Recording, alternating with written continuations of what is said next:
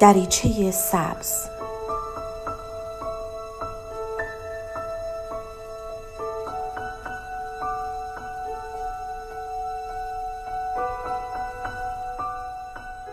سلام من دکتر نسیم حسینی نژاد هستم متخصص روانشناسی بالینی.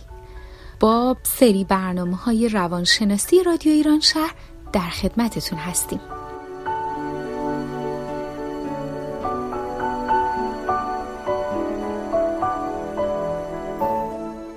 ببینیم امروز عشق سالم قرار چه نشانه هایی داشته باشه. یادمون نره که عشق سالم شریک رابطه را به خودکفایی و استقلال تشویق می‌کنه.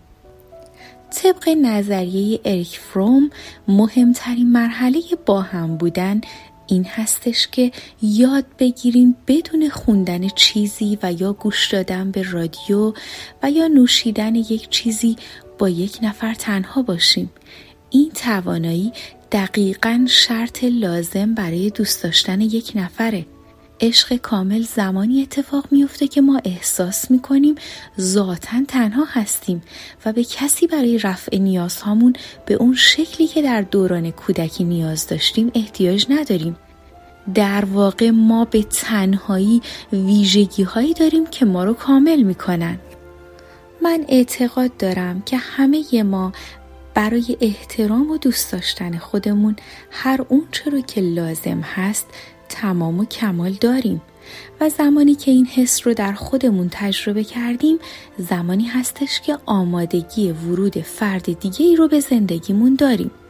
با همچین حسی می‌تونیم به مرور طرف مقابل رو هم به باور شخصیت خودش و هم استقلال و اتکاب نفس تشویق کنیم.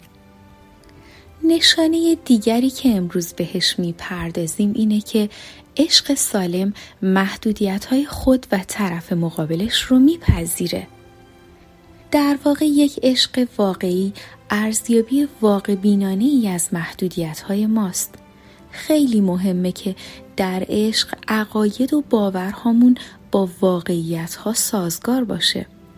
به جای اینکه بخوایم واقعیت رو تغییر بدیم تا مطابق میلمون باشه.